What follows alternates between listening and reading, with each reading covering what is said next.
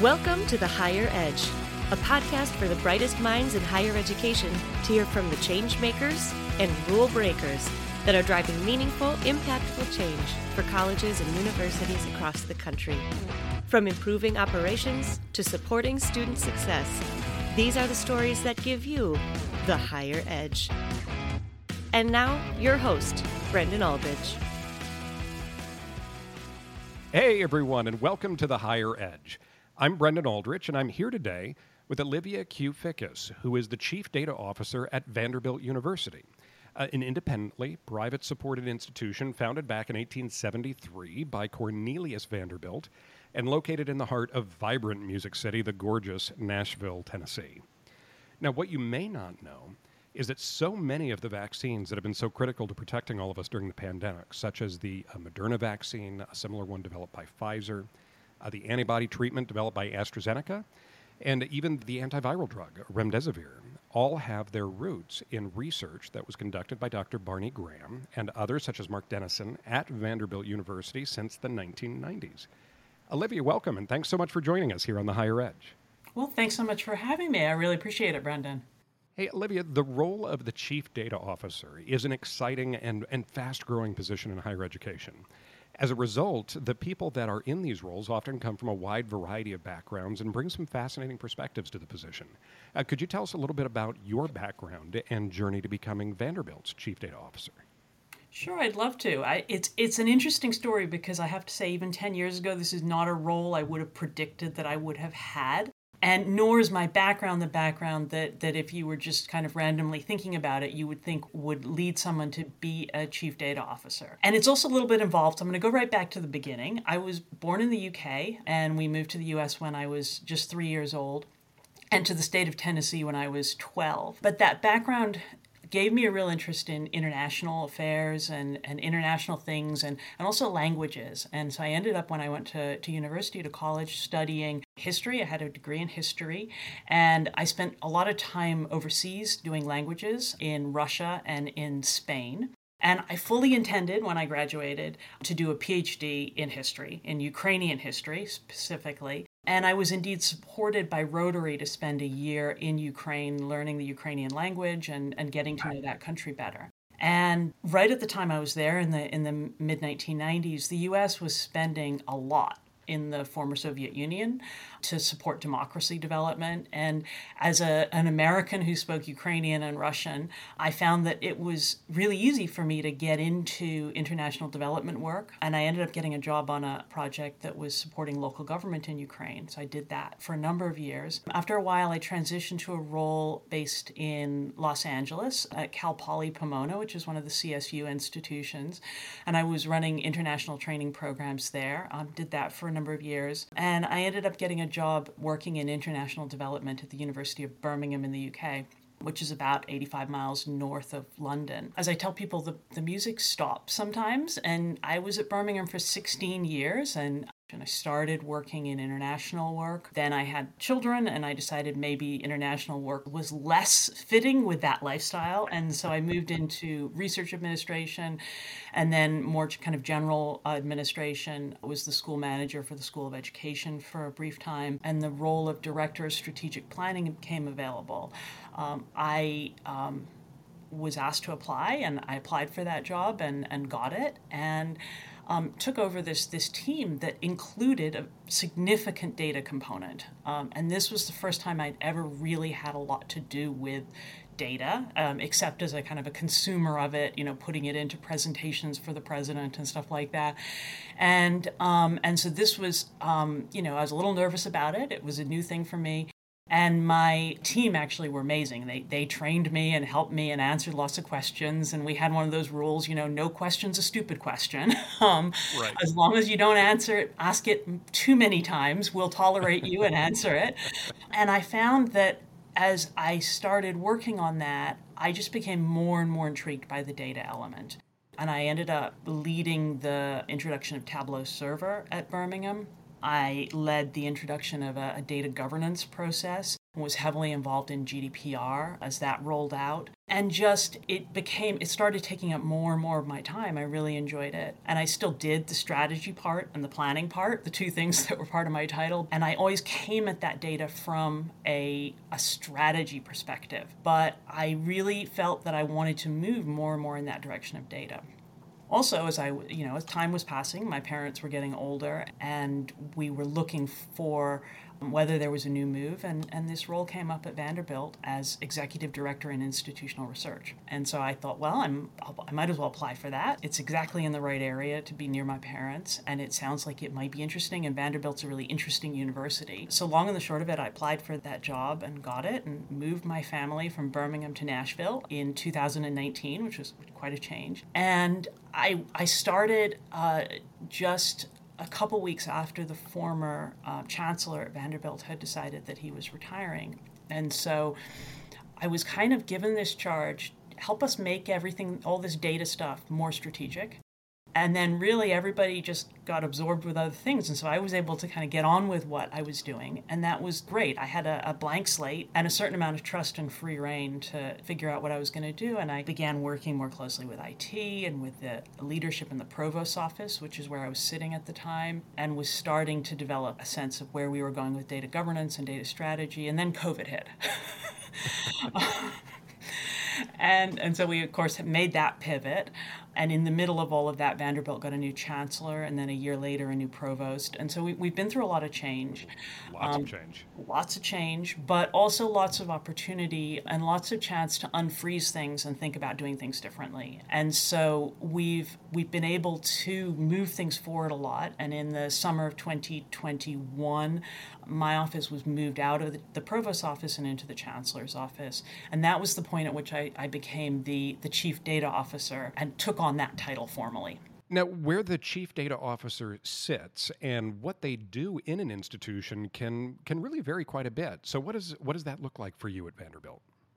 So it was a new role at Vanderbilt, and um, and that means that really um, it looks like whatever I want it to look like. Um, it's been a real privilege. and you and I have talked about this. The chief data officer being so new that you really do get this chance to have that blank slate. What do I think this role can be? Absolutely. And I, I spent some time doing some research. Particularly, I think Gartner has done a lot of work on what is a chief data officer and what are the challenges and, and how quickly chief data officers often turn over because it, it is a difficult role with lots of expectations. And and so I think that that's that was helpful. But mainly I was guided in kind of shaping what I thought this role should look like by what I thought needed to be done. And uh, and a lot of that is affected by the things that are causing chief, these chief data officer roles to emerge. You know they're, they're quite new and and and there's kind of a question of why are they suddenly emerging at this time? What's changed and i think a lot of that is to do with you know we have the technologies we have now are able to capture data better than they used to. With the internet there's just a lot more tools to capture it. And then the growth in storage and the growth in processing power and, and particularly the move of a lot of that to the cloud has really made things possible that weren't possible before. And it turns out that managing data at that scale is kind of hard who would have guessed and so that has really created an opportunity um, for for those of us in the data field to grow our, our influence and the other thing that I've learned is that data is fundamentally cross-cutting. It's it's not just about the technology, it's about the business use case, it's about the process to create it, it's about the skills that people have, and it's also about the ethics behind it. And I was, I was listening to a podcast recently, and it was a, a woman from MIT, and she said something, and I'm, I'm paraphrasing, but uh, what she said was all data is wrong the first time that it's put out there. And that's because it always has to be put into context. You have to understand the context of the data, the context of the question that's being asked, and that's why it's cross cutting. That's why you have to have that strategic background as well as that technological background. And so what I believe is that CDOs are successful when they are able to help people in their organizations to do that that work of, of putting it into context. They have to both make the data available by building up the data resources, but they also have to make people able to interact with the data. So that means you have to help people to build up those skills. That's about data literacy. That's about helping people to frame the questions. It's about making sure the data is of a sufficient quality. And all of those things are about that kind of interplay between where does the data come from? How does it get into the system in the first place? What's the business process that put it there? What are the things that it can tell you in that form, and what are the things that it can't tell you? How is it structured? you're constantly playing back and forth between these very technical things about what's that you know what's the, the database structure and the tabular structure in the system and what does the provost really want to know and you kind of constantly going back and forth between those things and then finally uh, i think there's the question of data ethics and for me, some those are some of the hardest questions I face. Okay, we've got all this information. What actually should we do with it? And there are questions about privacy, and there are questions about access, there are questions about usage. And and I actually think those are harder in a private institution like Vanderbilt than they might be in a state institution and harder in a place like Tennessee where there's very little legislation about privacy than they, they would be in a place like in the UK where, where you had GDPR, so you had all mm. these guidelines around around you already. There's there's an awful lot of judgment calls, and I find that a lot of that work can't be delegated. In the end, there's lots of legitimate points of view, and and so one of the things I'm trying to do right now is to put in place some of those decision trees and guidelines and just sets of questions so that we have a way to think through those ethical issues so I, that's kind of that's kind of what I what I think that the role looks like. But what's interesting is where it sits because a lot of people think of a CDO role as a technology role. Um, but as you can hear, I don't think, well, I, given my background, I don't think it's a technology role. I, I think it could be done successfully by people who are not technologists. But I do think that it is a role that does need to have a real appreciation of the technology. I don't want to downplay that. I, the technology is a massive enabler. Um, if you don't have the technology right, then all the rest of it can't happen. But I don't think it is a technology role, and that's why, at, at least at Vanderbilt, it's my team sits in the chancellor's office. That gives us the breadth that we need. We do not sit in IT. As I said, we were moved out of the provost's office because increasingly we found that it wasn't just the academic areas that needed our support. It was it was about bringing all that academic and non-academic data together that was really important. You know, that's so fascinating as well, because that's so different from college to college. It's broken through a lot of obstacles that we were having previously by being in the chancellor's office. It, it's it's really helped us, and and I've even heard the CIO say, you know, that was what really made a difference to to my office, which is now called Data and Strategic Analytics, being able to do some of the things that that Vanderbilt needed. Hey, for everyone listening, hang tight. We're going to take a quick break to hear from our sponsor, and we'll be back in just one minute. All colleges and universities face challenges in advancing the mission of higher education. Some problems impeding your progress are known, but others are invisible, hidden, impossible to address. Invoke Learning changes everything. Built on revolutionary technology that's light years beyond anything you've seen yet, our leading edge data platforms and deep analytic solutions Give institutions of higher education some real life superpowers to support the entire student journey. Ask questions you never imagined could be answered. Get unprecedented insights that lead to mission impacting action. What's holding you back today from taking your mission further tomorrow? Find out and discover just how far you can go. Contact Invoke Learning at www.invokelearning.com. Invoke Learning. This is education empowered. Thanks so much for listening to our sponsor. Let's get back to the show. Olivia, when you were discussing your background, you'd mentioned that you began your career in international development in Ukraine. Now, obviously, Ukraine's been in the news quite a bit. I wonder if you might take a little bit of time to share your thoughts and perspectives on working in Ukraine at that time and how that's helped shape your work. I'd love to. I mean, I'm, I'm really super proud of my ties to Ukraine, and um, and I'm always really happy to speak about it because I think it's just an amazing country. I still have a lot of close friends there. I engage with them, you know, especially now every few days to make sure they're okay and, and to, to find out how things are going. And it's obviously been just devastating to see the, the kind of destruction that's happened. These are places I know that I've lived. I've walked these streets, you know, I mean this is this is not just abstract and I think that's how I would approach talking about Ukraine is is that is actually from the history of it. I think most people don't understand quite what a long and tragic history Ukraine itself has already had. There's an amazing book I would recommend to people by a historian called Timothy Snyder. Um, it's called Bloodlands and it talks about what's happened in Ukraine and, and, Belarus, kind of this space between Germany and Russia, I guess, during the 20th century.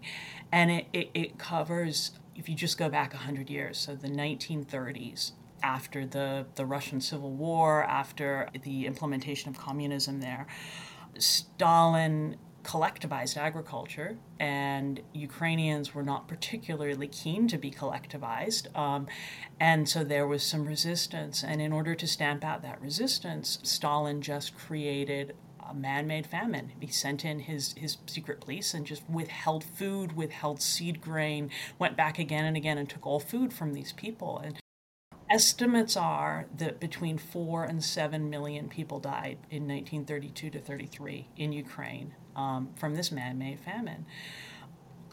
If that wasn't enough, then Stalin went through a series of great purges to try and, and create, you know, ideological conformity in the in 1936-37. So more people died.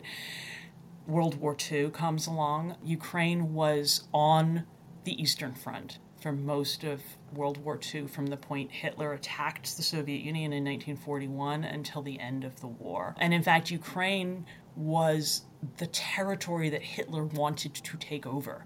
He wanted what he called Lebensraum, and Ukraine was that agricultural, you know, nirvana. Ukraine is like Iowa, you know. Ukraine is like it's, it's ideal for growing things.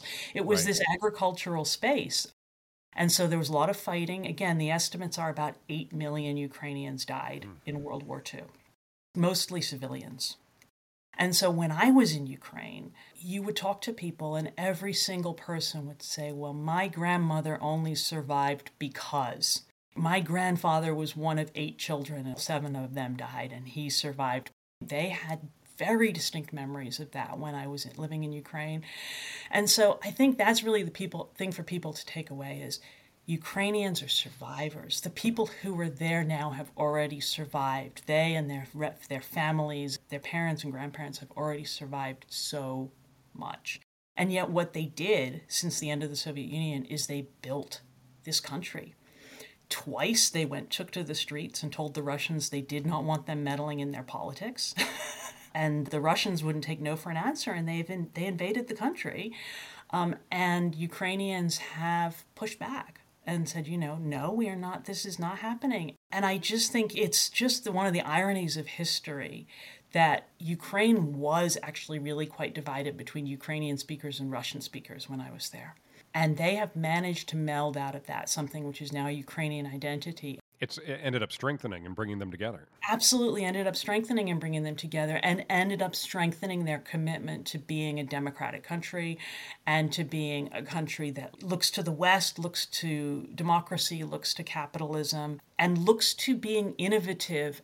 And so I think that really tells you something about Ukrainians. They're very can do, they're, they're survivors and they're going to figure out how to survive and and the the amazing advances they've made just in the last few weeks have been so inspiring. So I really hope that we in the West can continue to support them because I can tell you they are not going to give up. We certainly all can hope for and look for a better future for that region. You know, and your work when at the time you're doing a lot of translation you mentioned and that translation work has also, you know, whether we're talking about translating languages or concepts, really is a central part of, of who you are and the, and the way you address your work. Absolutely. I mean, it's whether it's lang- translation from one language to another or from kind of one point of view to another. I think that really helps inform what I do as CDO. Daily, I draw on those skills of my ability to code switch, whether it's uh, talking to an IT person about what a business user might want, or talking to, you know, provost or vice provost about um, this is what the data will tell us and won't tell us, and, and this is how we analyze how good it is, and this is how we, we figure out how confident to be in that message. Learning how to do that has been incredibly helpful to me as I then try and do this translation back and forth between different tribes, if you will, within um, within university administration when you're working at Vanderbilt, you've not got necessarily a small organization, although we talk about direct reporting and, and, dotted line reporting sometimes. But tell me a little bit about how, how your area is organized at Vanderbilt uh, with the different teams that you've got. I inherited um, the institutional research team at Vanderbilt when I came, and it was already not small as institutional research teams go, um, and was kind of in two parts. There was there was an analytical part, what you might call traditional institutional research, and then there was a more technical part, which was called the BI team. Those two parts still exist within my unit, what I now call institutional research and assessment, and what we call data governance and solutions, which has, has grown but still has that BI core, has a data governance piece within it, and then also has a data consulting piece within it, which is a, group that is looking much more about innovative uses of data and thinking about how we, we kind of start pushing those boundaries. The piece that I then really brought into the team was this concept of, of data partnering and we have we have two partnering teams. Um, we have a, a, team called academic partnering, and then we have a team called administrative partnering, and they um, they they partner with the units of the university on how to use data. And the model came from the University of Birmingham. I cannot even claim to have created it because I inherited it when I took over, um, uh, when I became director of, of, strategic planning. And I inherited a team of college planning partners. And those were individuals who, we had five colleges, one in each college. They were really embedded in the senior leadership of their colleges. They were trusted and they were seen as part of that those senior leadership teams. That was the model that I brought to Vanderbilt. It's it's evolved a little bit differently at Vanderbilt because we have a lot more um, diversity of the size of both our colleges, but also the way that our our non-college areas, our, our non-academic areas are structured.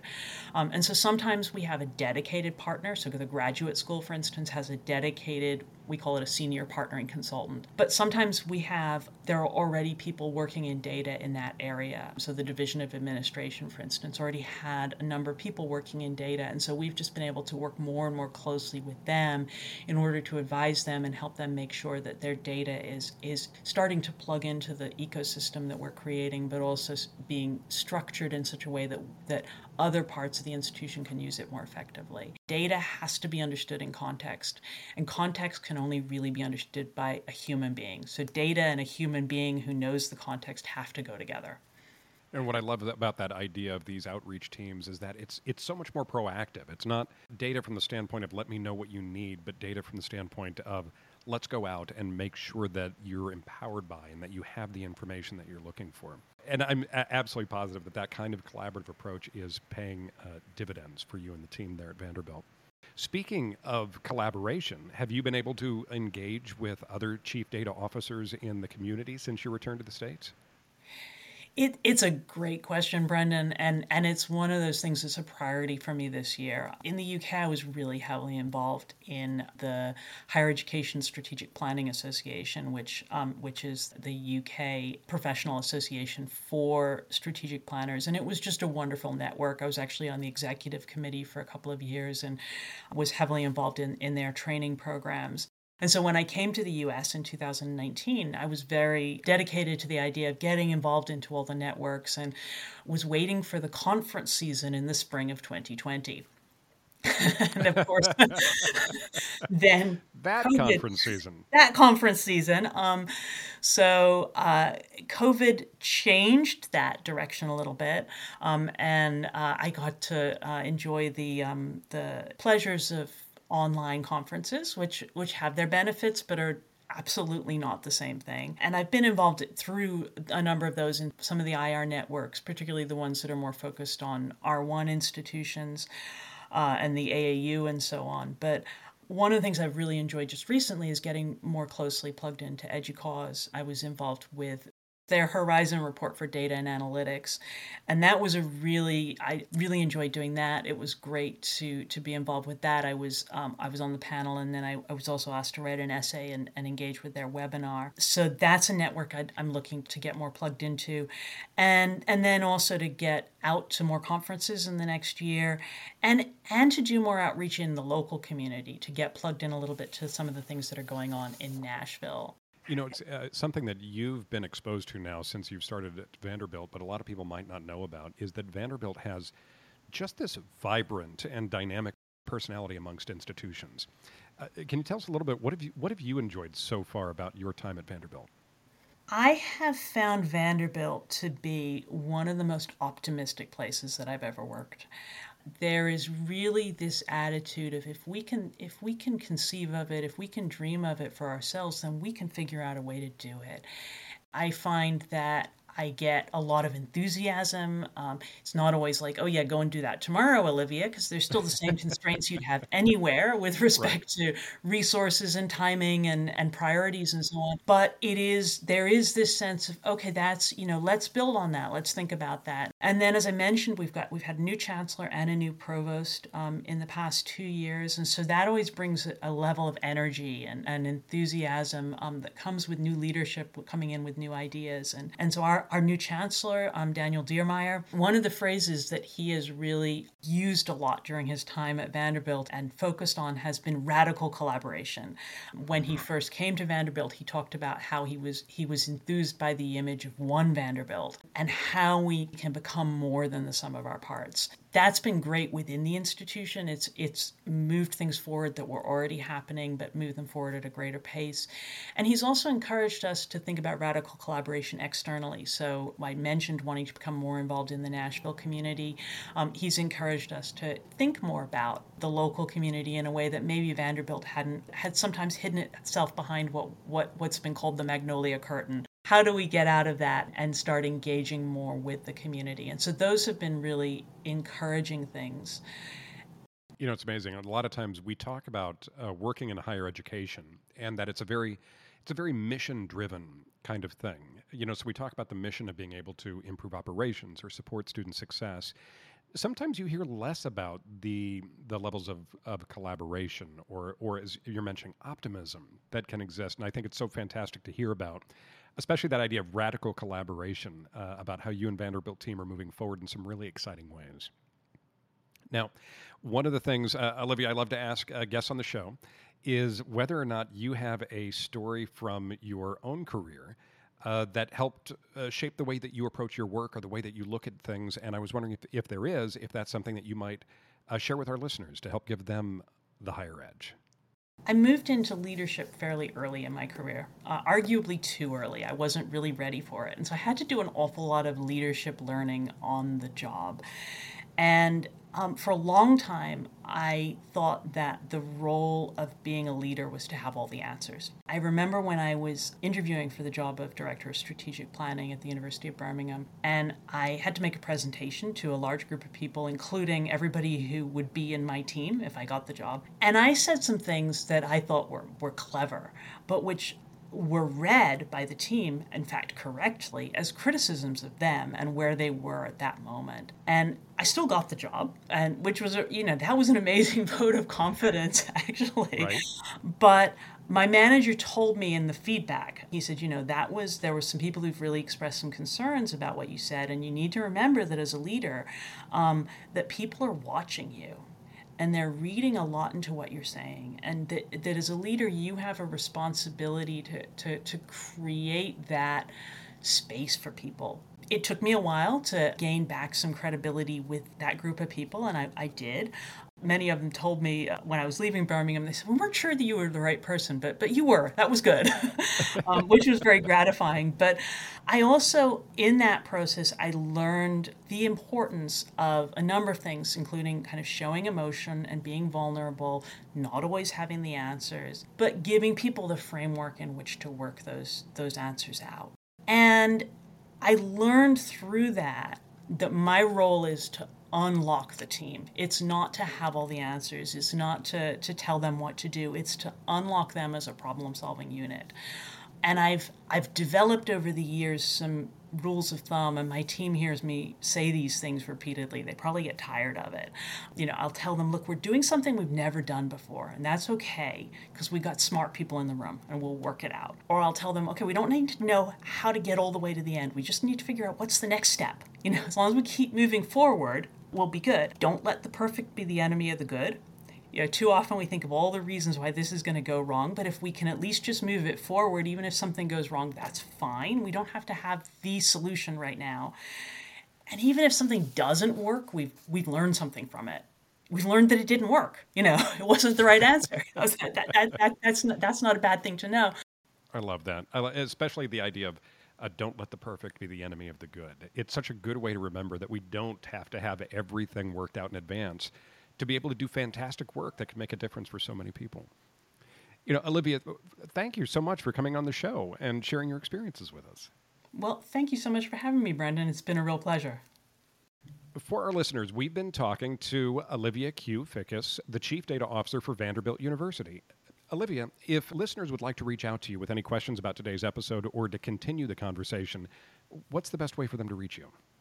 probably the best thing to do is to is to reach out to me on the um, higher edge email, which Brendan has kindly um, uh, offered to me. and that will be uh, olivia at thehigheredge.com, O L I V I A at thehigheredge.com. That's probably the best way to reach me. Uh, Olivia, thank you so much. It's been a thrill to have you on the show. Thanks again for coming on and being a guest with us here on The Higher Edge. For everyone else, I'm Brendan Aldrich, and we'll talk soon. Thanks for listening to The Higher Edge. For more, subscribe to us on your favorite podcast platform, leave us a review if you loved the show, and be sure to connect with Brendan on LinkedIn. Know someone who's making big changes at their higher ed institution that belongs on this podcast? Drop us a line at podcasts at thehigheredge.com. The Higher Edge is sponsored by Invoke Learning in partnership with Westport Studios.